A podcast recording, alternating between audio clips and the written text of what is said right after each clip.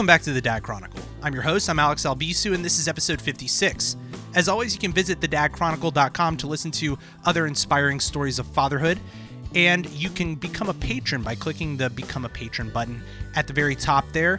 Every dollar will go towards the operational costs that uh, are required for a show like this. Like I've mentioned, I don't do this for the money, I do it to share inspiring stories of fatherhood to those who might need it, but it goes a long way to helping me continue to make this show possible.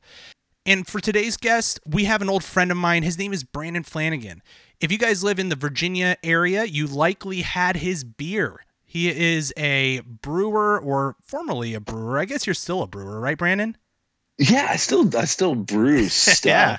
You, you, you're still you're still dabbling in it, but we're going to talk about how life changed for you and what that means to you. So, Brandon, you chimed in there. Why don't you say hi to the nice folks at home? Hey everybody, how's it going today? Well, I'm thanks. Wait for the response that's coming, right? Yeah, yeah. Just just hold on. The carrier pigeons are coming. Uh, thank you so much for being on this show. I've always been a big fan of your work, aka your beer, um, and just having conversations with you. Um, so, yeah, always good to talk to you. Yeah, yeah. You've been a guest on our show, The Geek 30 Happy Hour, back in the day, and uh, really appreciate you taking time to talk about fatherhood, something very near and dear to both of us. So, why don't you take a second to introduce yourself to everybody? Yeah, so uh, my name is Brandon. I was, was kind of born and raised in, in the area that uh, that I'm in now, which is the Northern Virginia area, and um, I met my wife here, and we went off to college in Nebraska. Um, when we got back, we kind of entered the workforce, started doing that whole thing, and uh, somewhere along the way in my marketing career, uh, moving up through the the career ladder, we got the crazy idea to to start brewing. My wife bought me a homebrew kit. And uh, Was we that were like, Christmas "Hey, morning? Like you're, you're like, oh man, I get to make my own beer. How did that yeah, feel? it was it- yeah. So it was for my birthday, and it was something where like I'm not a guy that's like, oh, let me try this, let me try this. Like, let me go all in. Like the first thing I'm gonna buy is like all in. So like I didn't start with Mr. Beer. I was like, let me get a all grain kit. Let me do everything. Heck so yeah. it was a lot, it was a lot of fun, and yeah, obviously that that snowballed into a a career for for five and a half years for me. Yeah, that's really great. And why don't we talk a little bit about your family? Do you want to introduce them? Yeah, yeah. So, um, so obviously, my, um, myself and my wife, uh, Kimberly, and then we've got uh, two sons. Our oldest just started uh, kindergarten this year. He's Connor. He's five, and our youngest son, uh, Liam, he is now. You know, when they're fresh, you always had to think: is it weeks? Is it months? How do I want to do it? He was born October fifth, so I think we're right around four months now. Wow, man. So are you sleeping? You know what? This is the this is the joke that we always say. Like Connor never slept. He was a terrible sleeper. He was good at naps and never slept through the night. This kid is like the kid that we never believed existed. So like we put him down. I don't know, probably an hour ago or so, and uh, and I'm not going to see him again until four o'clock in the morning. Wow, no way. Yeah, it's just At four months does it. old? yeah, Dude, that's beautiful. Oh my yeah. gosh. And he he he wakes up, he changes a diaper, chugs a bottle. See you in see you in an hour. So Yeah, he's just Dude, out it- then. oh my god. That's great, man. Holy cow. So what, what's what's the secret? Is it just he's a different kid? Well, you know, we're always telling ourselves like, you know, it's because it's because the second kid, like, he's got a he's just a more relaxed kid. But you know, it's like we're just more relaxed parents. You know, You know, that's true. uh, yeah, you could see I could see that being a thing. I remember with Connor, like when he was he was at, anytime he would move around or make a noise in his crib, we were going in there and checking on it. And now it's just like, ah, you know, let's just wait until he's really screaming, and that must mean he really needs us. So I, you know, I don't know if that has made him more of a, a calm kid, and maybe we coddled the first one too much, or who well, knows. to be fair, like I mean, your first kid, you don't know really what you're doing. You're just like the kid cries, I got to respond, right? And Yeah, right. Well, and of course, so so having this one be a sleeper the first night that he slept more than like six or seven hours straight, we were like, well, yeah, he's dead. Let's go in and check on him because it's over. you know, one of the things that we got was the outlet. You guys use that? You know what The that is? outlet? Owlet, Yeah. like uh, like an owl. Oh, oh, we I think we had that for the first one. Is that like the pad that you set under the? It- It's it's like a thing No? that you well you attach it to their foot. So you uh you wrap it around their Oh, foot okay. and it basically monitors their heartbeat and it will alert you with like a loud chiming noise or uh, actually no it plays um it plays a song but like it's like real loud it's jarring and Right. uh, basically tells you either it doesn't sense a heartbeat or it the, the kid is like gasping for air. Something something bad is happening and it gives you an opportunity to respond rather than waking up in a panic every two hours thinking crap is the kid still alive? Is the kid still alive? Is the kid still alive? So, so that sounds really similar. We had a product, uh, and I remember hearing of that now. We had a product with Connor that was like a, a mat that he laid on that somehow detected. It went under the sheet, maybe, or under the mattress. Yeah. We weren't sleeping a lot back then. I really don't remember. But anyway, he stuck it under the mattress, and that somehow detected whether or not he was breathing.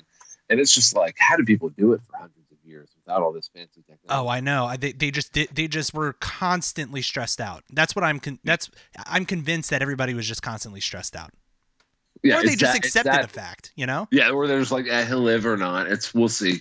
We're, we're we'll ju- have we'll just make another one. It'll be fine. Yeah, because Yeah. there's no such thing as birth control. We just kind of keep on having kids anyway. Uh, right. That's, exactly. a, that's a terrible morbid thing to say, but um, it's kind of it's kind of true of the time to be honest. Um, yeah. but you know, one thing that uh, that we've talked a little bit about, and, and that I I'd like to learn a little bit more about genuinely, is around Liam. So you have, uh, we'll we'll get into what it's like to to kind of go from career to now stay at home dad, which is sort of the transition that you went through. Why don't you give us kind of the lowdown of Liam's health situation? Yeah. So, um, honestly, the best way to describe it is um, kind of kind of give you, if you don't mind, I'll go through kind of quickly the story of, Yeah, of his birth, which is which is how we found out. Um, so when he was, um, so he was born, everything was fine for the first uh, 12, 14 hours. Um, and then we kind of woke up, or the doctor came by that next morning, and all the dads out there, you know, like the doctor comes by and checks on the baby, and you know, every every shift change, just make sure everything's okay. And the doctor was just like, you know, is he's using like his whole abdomen, his chest, his stomach to breathe. It's really labored. That's that's unusual. And we had gone to a brand new hospital that's really close to the house. It doesn't have a, a NICU or anything, but we were like, yeah, you never you need this, right? Um, so luckily we're in a great area, as you know. Um, the hospitals here are excellent, so they had us on a video conference with the local NICU um, very quickly, and they had a doctor that was monitoring his situation. And he had a couple of episodes where he just stopped breathing, and they couldn't figure out if that was because Oh my god. because of uh, an obstruction or because of um, a brain signal not being sent to to breathe. Um, kind of what are the two? What are the reasons it's not? And then decided for whatever whatever reason, his brain is deciding not to breathe. So let's let's send him over to. And it's not constant. It's only you know three or four episodes, and then they kind of stir him, wake him up, and, and he's fine. So we go to the we had to do the, the thing that you always fear, which is my wife is staying in hospital A and I'm going with my son and we're rushing to hospital B because that's where the, the NICU is. Ugh. Oh my So gosh. So you had to sep they had to separate at that point because your wife was still recovering. Yes. And we had the option of, they were telling us, they were like, you can go there, but nothing's going to happen. You need to stay here. The nurses will make sure you get some sleep. You can recover. Your husband's got your son. So that's what we ended up doing. Um, so when what it was that over to the what was that like for you now going to that other hospital with your son leaving your wife? How did you feel about all that? you know, it's, um, I remember the moment that we had to, that we knew that decision was coming. It, so I, I suspect most of the guys out there do the exact same things we did. Like you, you go hospital shopping, right? Oh yeah. And that's one of, that's one of the things that you're thinking about, right? Like, wow, this hospital is really nice, and it's a community hospital, but they don't have a NICU, they don't have a um, intensive care unit for kids, they don't have a, uh pediatric surgeons on staff. And is that something you're okay with? And and everyone's going to make that decision based on themselves and their insurance and whatever reason. For our first kid, we went to a great hospital that had everything, and we never needed it. For this one, other way around. Um, and I just remember looking at each other and we were just like, "Wha-" I mean, we just kind of started crying. I mean, it's just like, well, yeah, this is what's going to happen. I'll uh, call you later, I Oh, guess. God, that's got to be so hard. Yeah, it, it, 'cause it was just like, uh, yeah, no, it wasn't. you had enough time that it wasn't like he's not he was never in, in a situation where where he's crashing, if you will. He's not Okay. Right, you know, so as much as like we don't know why this keeps happening, and we're not going to send him home with you until we know when he stops breathing. So, And when he would Um, stop breathing, what would they do? Do you know?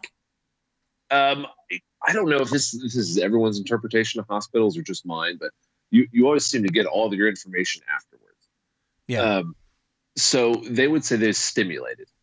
Um, so it wasn't like CPR, but it, it also wasn't a chest rub. It was a pretty good like uh, tap on the chest. Apparently, is what they're doing to really somewhere between like getting a little bit of movement going in his chest and waking him up, like Okay. a good in between firm wake up tap, if you will. So it, it's not sleep apnea; it is very much apnea. Um, it's happening while he was while he was awake, but they just couldn't figure it out.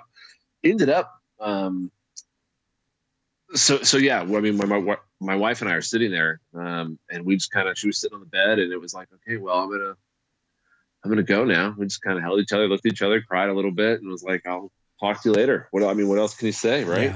Yeah. So yeah, we went over, and uh, the worst part uh, for me was because it was a NICU transfer. They have to have a special transport team for that, including a NICU nurse, which has to be in the ambulance the whole time.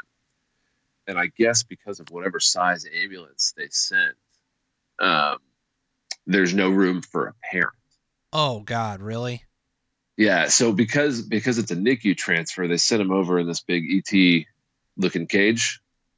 You know, Ugh. like it was the size of a stretcher, and it's got this big incubator box and everything else on it. So like he's all hooked up to all that stuff with the transport team plus the NICU nurse. So with all of that, there's no room for me. So they're like, you're gonna have to drive yourself. I'm like, oh my goodness. Oh man, I would be a freaking wreck, man. How did you how did you hold up through all that? Um, you know, it was okay. It was um honestly for the next couple of days, it was really it really just felt like I'm just you, you're just gonna go through the motions because that's what's next, you know. So like I- didn't think about anything other than like next step is get to the hospital, and then uh, I remember, man, I remember so much. There's no way we're making this under a fun, easy time limit for you, but That's I fine. remember getting to the hospital. I remember getting to the hospital, and I remember having, um, man, I, I haven't talked to too many people about this. So I remember getting to the to the uh, where the hospital was, and the problem is, you know, the hospitals they have an ambulance entrance, and Right. I'm not allowed there, so I had to Oh. find a place to. I had to find a place to park. And Alex, I don't know if you remember, I drive a, a very large vehicle. Right. Um, so of course I'm I can't park in a parking garage, so I just you know drove up on the grass somewhere the hospital. and parked Oh my! I didn't even think about that. Yeah, it's little stuff like that where it's like, oh yeah, I can't just park in your convenient parking garage here. Great. Yeah. Um, well, and also like the fact that you can't just pull up where the ambulances pull up. That's that's a really good point. Yeah, well, because because now he goes to the NICU as opposed to the ICU, which is different in this hospital. And this hospital is under construction, so all, like all the signs were were you know construction entrance signs, ambulances this way, emergency room this way, construction ER. Like oh, it was just so crazy. So um, so I get there, and I remember. Um, for the first couple of people, I was able to. I'm of course I'm just running the door on adrenaline, and for the first couple of p- people I found, I was kind of like, my son just got transferred here. He's in the NICU. I have no idea where that could be. And the I I was blessed uh, along the way by so many people that helped us out so many ways. Um, and I remember this guy or this lady was like, okay, what you're going to do is you're going to go through these doors. You're going to walk around here. And then I could see that the guy with her just looked at me and goes, sir, come with me. You won't be able to come this way again, but I can get you to your son. And I was oh like, God bless thank him. you. Thank you. And I, I don't even know, like we went through a kitchen at one point. Like, I don't really know what happened, but all of a sudden I'm on this, I'm on this elevator and I get out and the NICU's right, the, the uh, this NICU area is right in front of me. He's like, okay, you're going to go talk to the nurse. And, um, I was great right up until this point. So I get there, and it's it's a fairly secure area, obviously, uh, with, with all the kids and infants around. Right. So when I when I go to kind of try and figure out where the NICU is, I go up to the nurse, and it was kind of like, "Hey, I'm," a- and this is I just remember losing it. Like, um, I'm looking I'm looking for my son. I don't I don't know where he is, and it was it was just just trying to get that sentence out was just the hardest thing that I've had to do. Mm, um, just because it was just I just felt so helpless. It was a summation of of not really being able to help him and not knowing where he was and just kind of uh, did he just kind of having so much. Did did they react any sort of way to kind of seeing you in that condition and were they really yeah, receptive she, to that? She was she was great. She was like okay, give me. She's like, give me some more details. And I was like, he was transferred. She was so she was able to ask which hospital he came from. Okay, I know where he's at. Come with me. Um, and it was great. I, everyone in the NICU was excellent because they could tell right away that it was like, okay, your dad, come in here, get your hands washed, do all that stuff, but like, look through the window. There's your son. Yeah. Oh, like, God bless him. So like, so we're gonna start there. Yeah. And now and now you can wash your hands and I'll do all this stuff. We'll get you scrubbed up. Now you can hold them. And now we're gonna sit down and we're all just gonna have a talk. And they were they was just so helpful. They they did great. They were clearly used to dealing with with uh, people in that position. What sort of things did they do to kind of help calm you down? Um, I mean, the first thing they did, luckily, was um, I I know throughout the whole process, one of the things that we find with hospitals and what we're finding with what we're doing now is as we're stepping up with intensity, obviously we're getting better and better care. Um, so one of the things that was really nice about the NICU is they keep a doctor there all the time. And I, I had never gone to a NICU, so I don't know what I was expecting. It wasn't very large. Um, the room where all the babies were, plus the offices, plus, I mean, it, it wasn't more than maybe 15 or 1700 square feet. I mean, it wasn't very large oh, space oh, wow. at all but um, there was a doctor there always, along with nurses and a couple of clintex uh, technicians. Not to be putting anybody down, it was just nice to have have the doctor right there saying, "Okay, here's what we've got," and it was the same doctor that we had um, video conference with from the previous hospital. Oh, cool. So, okay, that's great. So, yeah, so that really helped us connect the dots of like, "Hey, I'm so and so. We talked on the phone. Now we're here." And then what happened so, yeah. when they when you actually sat with them? Uh, what's what sort of conversation was that? Well, so I uh, it, we we started developing a whole lot of I don't knows. Um, so that was a really quick time for us. We got there. We got to the um, we got to the ER or we got to the NICU, and the doctor said, "Okay, so we've got these apneic episodes. They're not frequent, and I say I say episodes. I mean we're talking four. I mean we're not talking a lot. We're talking four or five instances where he has just not breathed or chosen not to breathe without stimulation. My but of God. course, I don't want that to happen at home. So they're so they said that's fine. This happens with kids sometimes. Our policy is we keep them five days after the last episode. We keep them here in the NICU. Okay, great. And um, the whole time we're getting a, you know what? This just sometimes this happens with kids. He was early. He wasn't really early. I think he was like ten days early. You know, um, so everyone just kept telling us like, "Oh, this happens. It happens. It happens." It's like, okay, great. And then um, the other thing that they noticed shortly after he was born was he also had a murmur. We had a car, uh, there was a, a, pediatric cardiologist that just makes his rounds in the in the NICU. So he took a listen. He says, "Yeah, he's got a minor, minor heart murmur. Um, I mean, there's some liquid moving around." Um, but um, isn't that pretty, pretty, common normal. though? Yeah, I was about to say yes, that's pretty common. It, it's very common. It normally heals up after yeah. Yeah, normally heals up in a couple of days. Um, like pretty quick. Okay. Also, no big deal. Sounds great. And then um, while we were there, be, they still hadn't had any any other symptoms. So we're sitting here going, okay, we are in checkbox mode. It is time to check the boxes and go home. We're just going to go five days without a breathing episode, and we're going to go a couple of days without, uh, you know, then this murmur is going to go away, and then we're done. Like we are all set.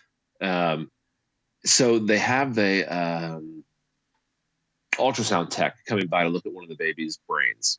Um, so while they were there, it was like, well, let's go ahead and throw one on um, for Liam too. So they went ahead and did that. And we met with the um, pediatric neurologist who was on call. Um, he kind of, we kind of looked at the pictures and he was like, this looks like a, a little bit of a bleed down near the base, uh, the bottom of the brain. It's not incredibly common, but it's also not in a very dangerous area. So you can see on the ultrasound, there's some areas where there's some stuff. Um, it's an ultrasound and it's a brain, so it's not the best detail. Um, but they're able to kind of see like there's some stuff here. It's probably a bleed, but I'm going to suggest you follow up with neurology um, after you're discharged. This is not an emergency. This is just follow. Okay, I was about to ask if this was some kind of emergency situation, but it doesn't sound like there was a any cause for No, the- concern. The, the doctor was the doctor was great. He was like, okay, listen, if we were if we were if we were up here, we'd be going downstairs right now. If we were down here, we'd be going to this guy. But with the bleed way down here, there's just nothing here that is going to cause a problem. Okay. So we said, okay, okay, great. And um, so um, so we go five more days at the NICU, no problems. They do one more ultrasound of his brain before he leaves, just to see had that bre- bleeding gone down or changed at all, and there was no change. So okay, follow up in neurology. We just wanted to make sure nothing was growing or whatever. So so we finally got to go home after a week. wow. And now Kim, now now Kim was able to come come over to the hospital um, after day two, but oh man, a whole set of problems that that you don't think that you have to deal with is my my parents were in town, and they were uh, able to help us out with our oldest son, get him on and off the bus for kindergarten, which Yeah. just starting. Wow. Um, except like like you guys know as parents, like your kids, like they know you can't just ignore them. So like we couldn't just not see our son for a week Yeah. either. How did So, you juggle w- that? Like like knowing that that you're that the parents are there. That's that is fantastic. Were they already there to come see Liam, and then all this just happened to fall into place anyway? Yeah, so my my mom retired in June. So um she's been really visiting a lot. They live down in Florida, but they've been visiting a lot. Um so so she knew she was going to kind of be here and then uh, my dad had already kind of prearranged uh, a trip. He works in the airline industry, flies a lot, makes it easy. Oh wow. Okay, that's So- convenient.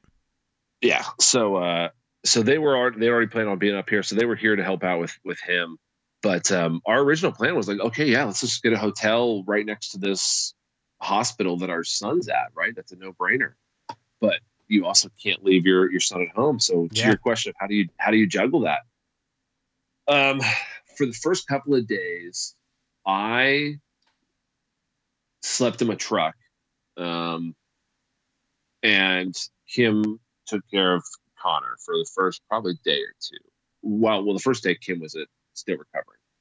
Um, so the first day or two, I was just in my truck there at the hospital sleeping, and then uh, Oh my gosh. after that, yeah, after after that, we uh, we started coming home at night so that we could, you know, so my mom would get Connor off the bus. We'd come home, do dinner, and then one of us would go back out to the hospital because uh, it complicates it some more. You know, you've got a newborn that hopefully you're trying to breastfeed, right? So, how do you, you know, do you pump at home? Do you feed there? Do you pump and go back and forth? And then I still want to go and see him, but it doesn't make sense because I can't feed him. But then we're both ignoring our oldest son. We did a lot of trips back and forth. Is what we ended up doing. That's the short. That's the short answer. It's about um, an hour probably drive. I was about to ask how long it took. Yeah, and that's not that's not pleasant in this Northern Virginia area. Um, No, so traffic's so it- terrible. yeah so i mean it's just kind of like yeah get in the car and i'll go this time or you'll go or no we'll both stay home and sleep.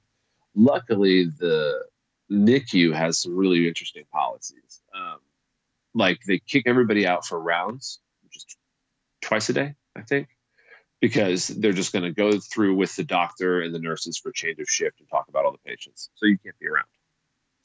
Gotcha. so that was, I think it was at like, I don't know, six or eight or something in the morning. Time was relative after newborns, you're aware. Yeah, Um, you just you, you so- lose all track of time. To be honest, Mhm. when it's relative, the it's, tw- it's you lose all the track of it. 24 hour clock looks really appealing. um, so yeah, so uh, luckily they had some times where they were definitely kicking us out. So it's like we're going to kick you out for rounds, um, and you, know you kind of have to be here for this, and we're kicking you out for that. So that kind of forced us to be like, well, there's no sense in us rushing to get there before six fifteen if we're getting kicked out at six thirty. Um, so that kind of helped us like in the morning. But yeah, I mean, you have that guilt of like, yeah, I could stay home and sleep in. Um, and not go see my son to feed him at 4 a.m. You know, they can feed him with a bottle that's there. They don't need me. Um, but am I, I don't know, am I sloughing off my parenting duties when I do that? Yeah, what did you did you have any guilt like that? Yeah, of course. Yeah. Okay. Of course. And, and, you know, what do you do? I mean, I don't know. You one day you decide you're going to sleep and you have a bunch of guilt about it. So then you spend the next day over there all day and then, and then you don't get any sleep. So you Yeah. rinse and repeat for a couple of days. Because the rationality in your brain looking at it afterwards, and you mentioned it earlier, there's no point in me being there if I can't feed him because I'm not the one breastfeeding him. But Yeah. a- and you know rationally uh i could be getting sleep so that i can take care of my other son who needs attention. But in the thick of it i can't imagine that that is that clear. That decision is that Ex- clear. Exactly, yeah, because it's one of those where um, it- uh, I, I was a big fan of Doctor House, and they always made somebody made a reference on that show one time where they talked about waiting rooms in proximity to the person that you're you're caring about or that you're there for, and that it doesn't really matter. Like even though you can't, it, there were times where I could hold him, and there were times that I, that I that I couldn't, um, just because of whatever was happening, but it, for whatever reason, it just didn't seem the same. Even if I could be in the waiting room, knowing that I'm just down the hall, not seeing him, it felt like I was still there for him in a way that being at home, a phone call away, wasn't being. an hour away yeah, Yeah. rather than walking right. through a set of doors i Yeah. totally get it i totally get it So, And- uh, so what- yeah, Yeah, when you brought him home, you know, I guess you didn't uh, up and leave the brewery right away. I mean, I'm sure did you or or is that was that the plan for you to have Liam and then you no longer work? Well, so we this is something that we went back and forth on. So uh, we what I'll say is we had made the decision that we were comfortable um, with with me not working um, at the brewery or or whatever else. I definitely didn't want to go and start working at another brewery, but um, I, I definitely had kind of started feeling uh, started trying to think about what was going to be the next step um, at at the brewery I was at and what we wanted to do and and um, kind of big big picture stuff of how I wanted to advance my career and what was going to be the next step. Um, so we had kind of started thinking maybe I was going to take a break eh, or or did we want to start our own brewery or what was our who knows what. Right. But the idea had crossed our minds that yeah, I don't financially we can make it work if I'm not if I'm not working. If I wanted to take some time off or whatever Sure. so we had made that decision and then um, shortly after after all the nicu stuff had happened with liam um, we thought we were done we when we left the nicu we were supposed to be in the clear um, like the whatever was going on in his brain was who knows what but it should be fine and then um, the murmur should go away and we hadn't had any more symptoms of the apnea so we we thought um, that was it. I mean, like I said, we were literally like I, I say checking boxes because I think that's what Kim and I would would call it. Okay, yeah, we're just going to go see the cardiologist. He's going to say everything's fine, and then the neurologist is going to say that's fine, and then we're done, back to having a normal kid. Sure. So we went to the cardiologist was first, I guess. So we we we go to this cardiologist, and uh, sorry not to dodge your question about my career. I didn't go back it's to work at all while I was in the NICU Yeah. or before we had checked with any of the other doctors. So I just kind of told my boss, like, "Ah, I have no idea when I'm going to come back, but my, I know my son's in the NICU, and I, there's no way I can function at work. So, um, so anyway, so we um, we got to the point where we got to the cardiologist, and um, he was going to take a look at the murmur and said, "Yeah, I hear it. It should go away, but now that we're on day." 10 or 12 it normally goes away by now so let's go ahead and, and take a and take a look so we did an echo and um i think i think once everybody like once you go through a couple ultrasounds and echoes and, and whatever um imaging you kind of know how it goes like you know the person there can't say anything but like when they start clicking and measuring and doing stuff you're like okay you i i don't remember what a heart looks like but i don't remember those Yeah. and pictures that I remember. And like, and I see her like measuring them and figuring out. So it turns out um, that he had these things called rhabdomyomas. And these are small um, tissues or balls of muscle tissue that have just kind of nested in his heart. And as scary as that sounds, they normally don't do anything at all. They normally just sit there until the body eventually just reabsorbs them and they go away. Now he has he has one that's in a little bit of an awkward spot. It's still there. It's it's kind of close to his aorta, um, and these normally shrink and go away.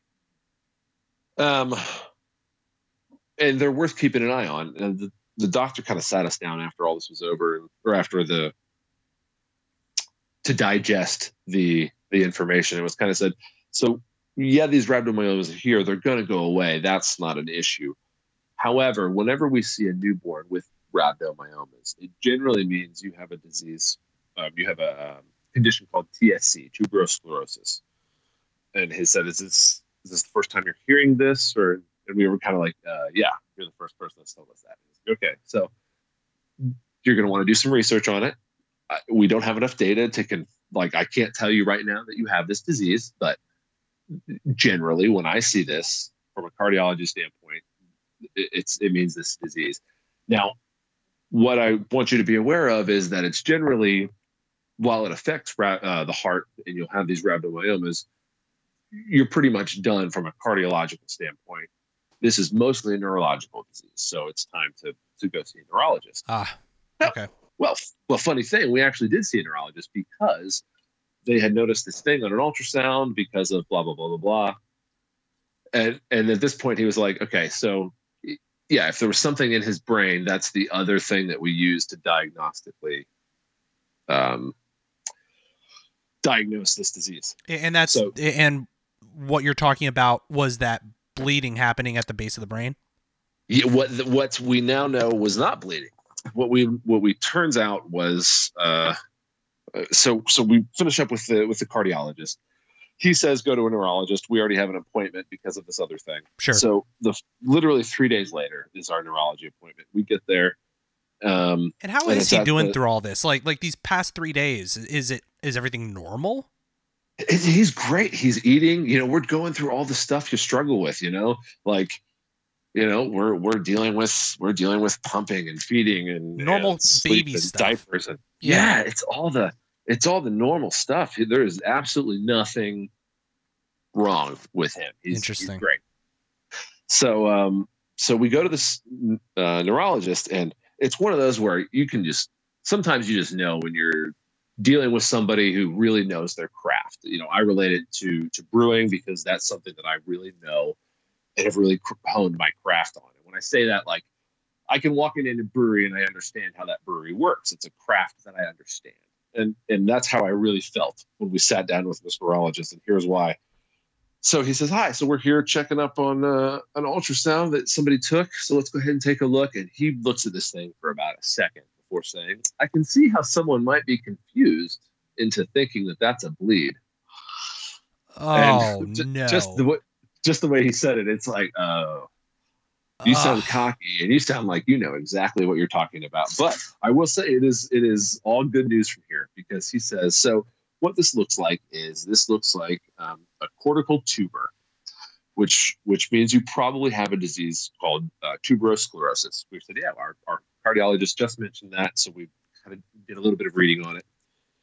Um, I'll explain it some more for you, Alex, and the listeners in a minute. But luckily, um, the doctor said, "Well, so here at this facility, we're actually the outpatient wing of of our children's hospital. So we're just outside of DC, Alex, and the the um, children's has an outpatient facility in Fairfax, which is really convenient for us. So that's where we were able to go and meet with this neurologist. Right. So we're talking with him, and he says, "Well, actually, the Children's National has a tuberous sclerosis clinic that rotates through their hospital um, once a month, where they rotate through a whole bunch of doctors that specialize in this disease. The director of that clinic is actually here today. If you'd like, we can I can have him come in here and he can tell you a little bit more about the disease. Oh wow. so we're like, okay, yeah, the leading person in this disease in this area happens to be two doors down. Yeah, let's have a conversation. Yeah, I would think you'd jump right over the all, all over that, right? Yeah so so basically he sat us down and, and kind of told us about the disease which was um, the uh, tuberous sclerosis is uh, means that liam has a genetic modification on his TSC1 or TSC2 gene. Now, for people like you and me, those genes are in charge of producing proteins that stop soft cells from growing. So once things are done growing, they stop. And this protein is what regulates that from stopping. Gotcha. Liam's Liam's body doesn't properly produce this protein um, because huh. of this because of this genetic um, condition. This was something we had to learn because genetic doesn't always mean hereditary, which was something new to us because it's a gene issue, but it's not a hereditary gene issue. Oh, More things for us wow. to learn. Right, because it's a problem with his genes, but it doesn't mean it's just a random mutation. Yeah, that's like, yeah, it seems contradictory almost, like yes. when, the way you say it. Right. It's like when you say it, it's like, well, no, of course it has to be. Yeah. Well, no, I guess it doesn't. Yeah, it's like that thing is blue, but it's not blue. so, so, uh, so from there, we, um, uh, what'll happen is in infants, um, w- the first thing we normally see are rhabdomyomas in the heart. Um, and uh, they're normally not benign. nothing normally happens out of those. Okay. So that's good news. Um, now, what normally happens is this disease causes mechanical problems. So, as opposed to a cancer, which produces cells that produce cells that take over cells and kill cells, this isn't very aggressive in that it doesn't take over existing healthy cells. But what it does do is it causes problems from just things being in the way.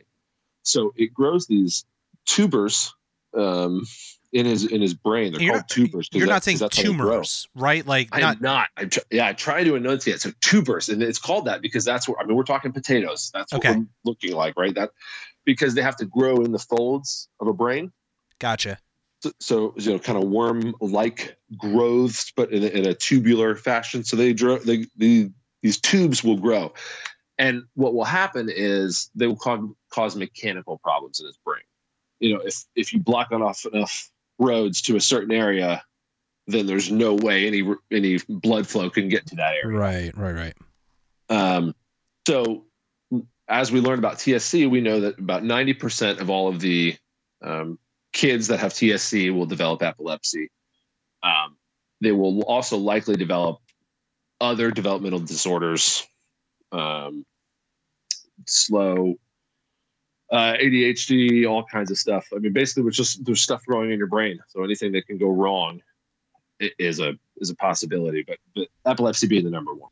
That's crazy. So this is obviously a great reason for you to not work and and certainly be yeah. there to help Liam. Uh, so let's dive into that sort of part of your life where you had this career. Um, and yeah. you made really damn good beer. I was a big fan of your work.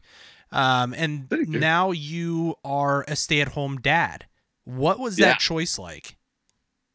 You know, it was it was it was really easy, and here's why. Because when we learned more about the seizures, one of the things that we learned is that the damn it, his his uh, there's nothing that's going to affect his life. He will live a normal age, likely um, with this disease. But everything that we're worried about is a quality of life issue. And the number one driver of quality of life in TSC patients is how many seizures are they having while their brain is still developing? Ah, okay. Yeah, that's a really good point. That's it. That's the only thing that we're worried about. So, our concern is obviously Kimberly and I are going to get really read up on what seizures look like. We're watching YouTube videos all the time, and we're trying to spot them and you know taking videos and watching other moms and parents with kids that have the same disease take videos of their kids having seizures so that we can learn. But there's no way I can expect any hired caregiver to to have that level of monitoring ability over Liam. Yeah, unless so, it costs a freaking arm and a leg. Right. So for so us, it's just a so for us, it was just a matter of well, if if we give him to a caregiver and he's having, you know, we're looking at moms that are having their kids are having 65 seizures a day. Oh my gosh. You know? so, so it's like, well, what if what if I'm not there and I'm not seeing it, and then we're completely messing up medication and all these things because we don't have a good idea of what's going on. Is that how you manage that? Is Is it just like anybody else with epilepsy, where you're just managing it with medication? Um, yeah, I mean, so so the way it works is um, kind of a piggyback on on where we left off. Everyone's going to think we planned this, Alex. We'll just go to our next note, right? Yeah. So we're um, luckily the director of the clinic told us literally in this same conversation is, okay, now how old is he? Oh, great, because he's under. I'm trying to remember what it was at the time. Six weeks old, I think. Because he's under six weeks old, there's a a study out right now um, because current course of treatment for TSC is sit and wait for seizures, and once seizures happen, give anticonvulsants. And there's a specific one that they give that's been showing a lot of promise recently, but that is the course of treatment, the, the sit and wait, which kind of stinks, but that's where we're at. There is a trial happening right now that's actually an epilepsy trial called the Prevent Study. And the idea is if we were to know that someone was going to have a seizure or seizures, if they were going to be epileptic at a young age, what would happen if we were to monitor their brain activity? And then, as soon as we noticed a change in their brain activity, we give them an anticonvulsant before they have a seizure. Hmm. Yeah, I would think So- that's preventative, right, rather than reactionary. So, that is the trial that we're currently enrolled in.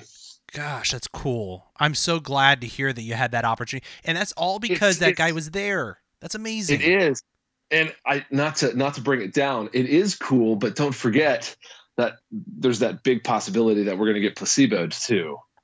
Oh God. Yeah. Well, uh, screw them if that's the case. Damn it. Yeah, right.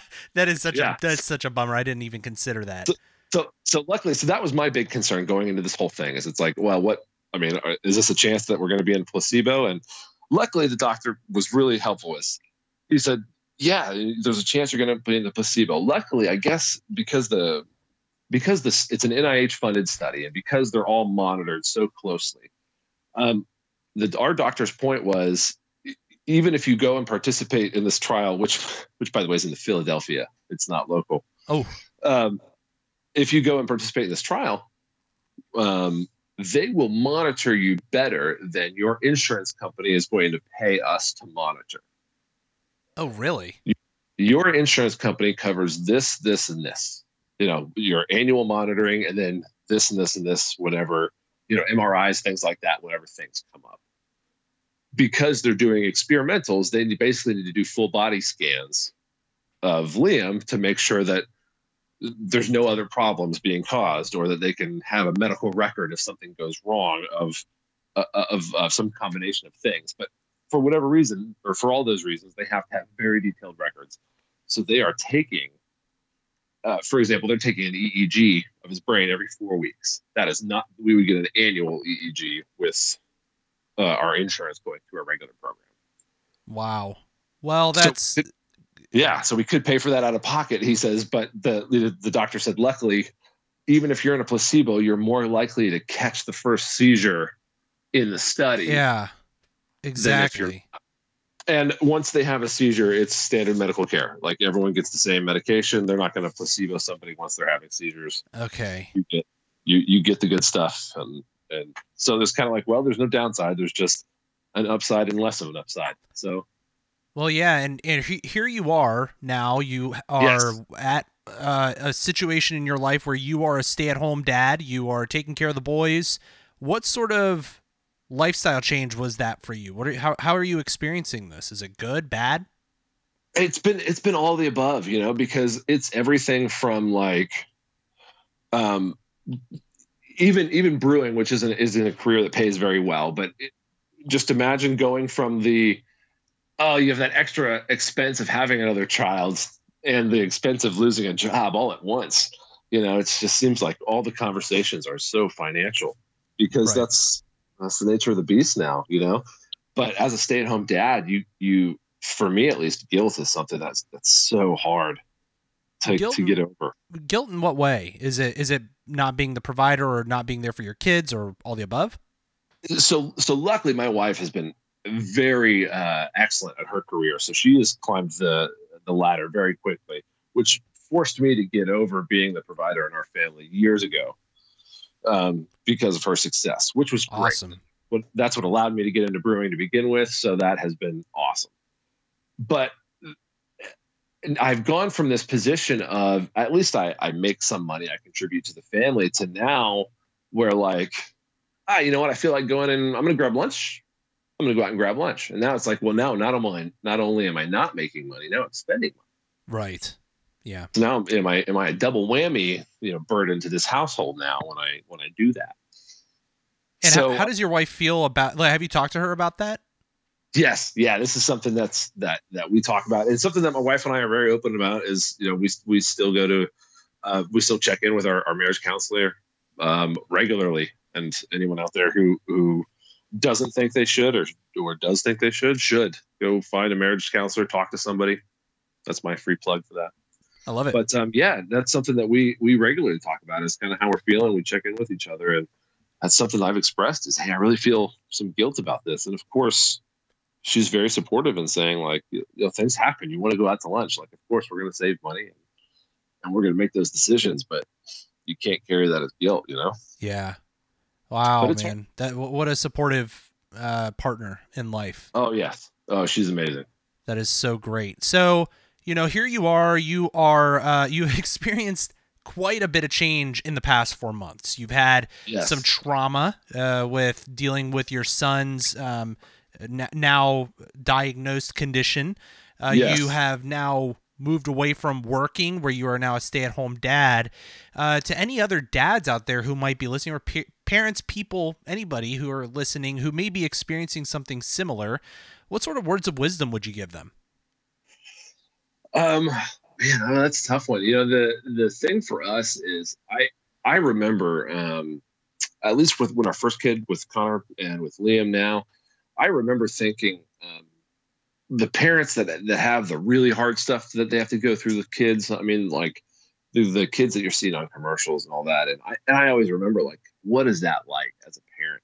And I, I don't I don't think we're anything close to that now, but it's just kind of one of those like, yeah, now we have a rare disease and we're kind of in that group of of what do you do? And um and even now my wife and I are talking about it. It's like for us, it's just like, okay, the next step is what? Yeah. It's just kind of focusing on the next step. Like eh, we haven't even started to think about like I don't I don't know what his I don't know what his life's going to be like when he's a teenager or or you know we we we might say things now like uh yeah I can't wait to to to go fishing or do whatever and, and we don't know what kind of quality of life or abilities he's going to have for that but um just kind of focusing on the next step and and where we are now he's he's a perfect little kid right now and he has a huge personality and we have a lot of fun and he's got a bunch of smiles and that's what matters and and that's what we're focused on and whatever happens from here we'll we'll take that as it comes. Well good man. Yeah live in the present. Enjoy your time as a new uh, father again. Yes yes. thank you. Yeah you're you're going through it all over again. And uh, you actually are are working on another project uh, that we were talking a little bit about earlier. Do you want to take a second to share with people what you're planning on starting?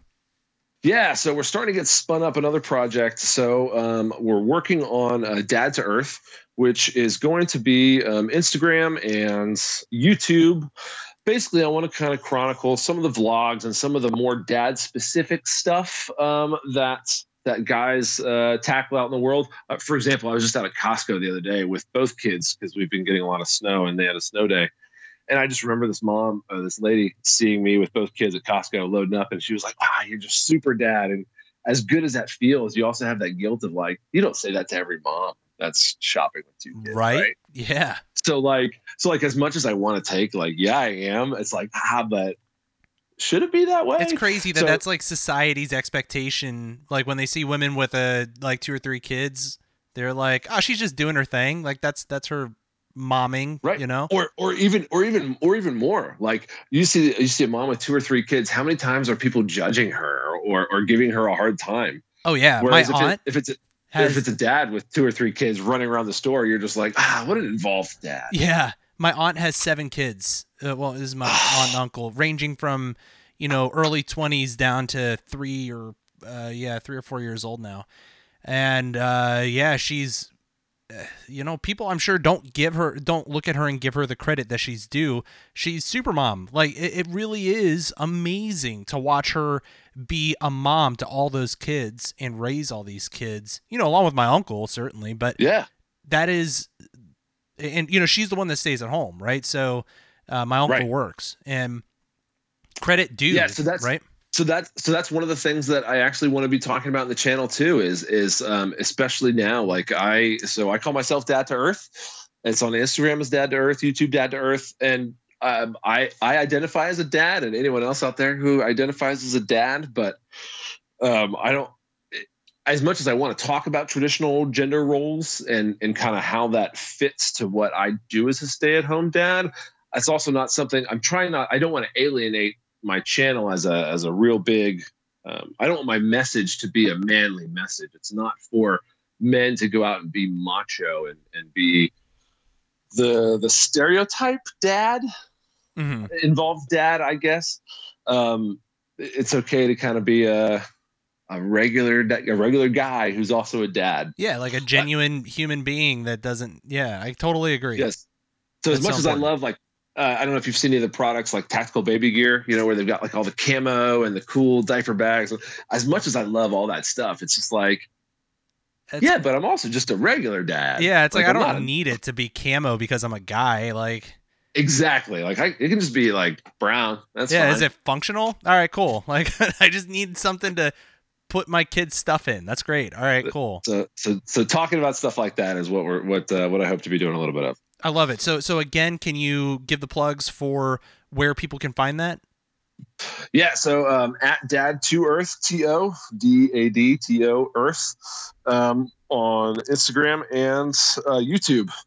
Awesome. and Very good. We'll see if I we'll see if we grow out from there. But trying to, I'm, I'm still avoiding Facebook as much as I can. We'll see how it goes. Cool, man. Well, uh, let me know uh, when it really starts going live, and as you're producing content, would love to plug it again here on this show. To all the listeners out there, please uh, go check that out. And our guest today has been Brandon Flanigin. Brandon, thank you so much for joining and sharing this really inspiring story. Thank you very much, Alex. Thanks for having me on. Of course, and for everybody listening at home, you can listen to other stories of fatherhood by visiting thedadchronicle.com. Um, and again, if you'd like to support this show, please become a patron. When you go to thedadchronicle.com, click the Become a Patron button at the very top, and you will be taken to a spot where you can donate as much money as you want, at least a dollar, um, and you can support the operational cost of the show. It goes a long way. And uh, Brandon, you want to say goodbye to the nice folks at home? Yes, thanks for listening, everybody. Have a great night. All right, take care, everybody. If you like this show, check out more great content at incastmedianetwork.com.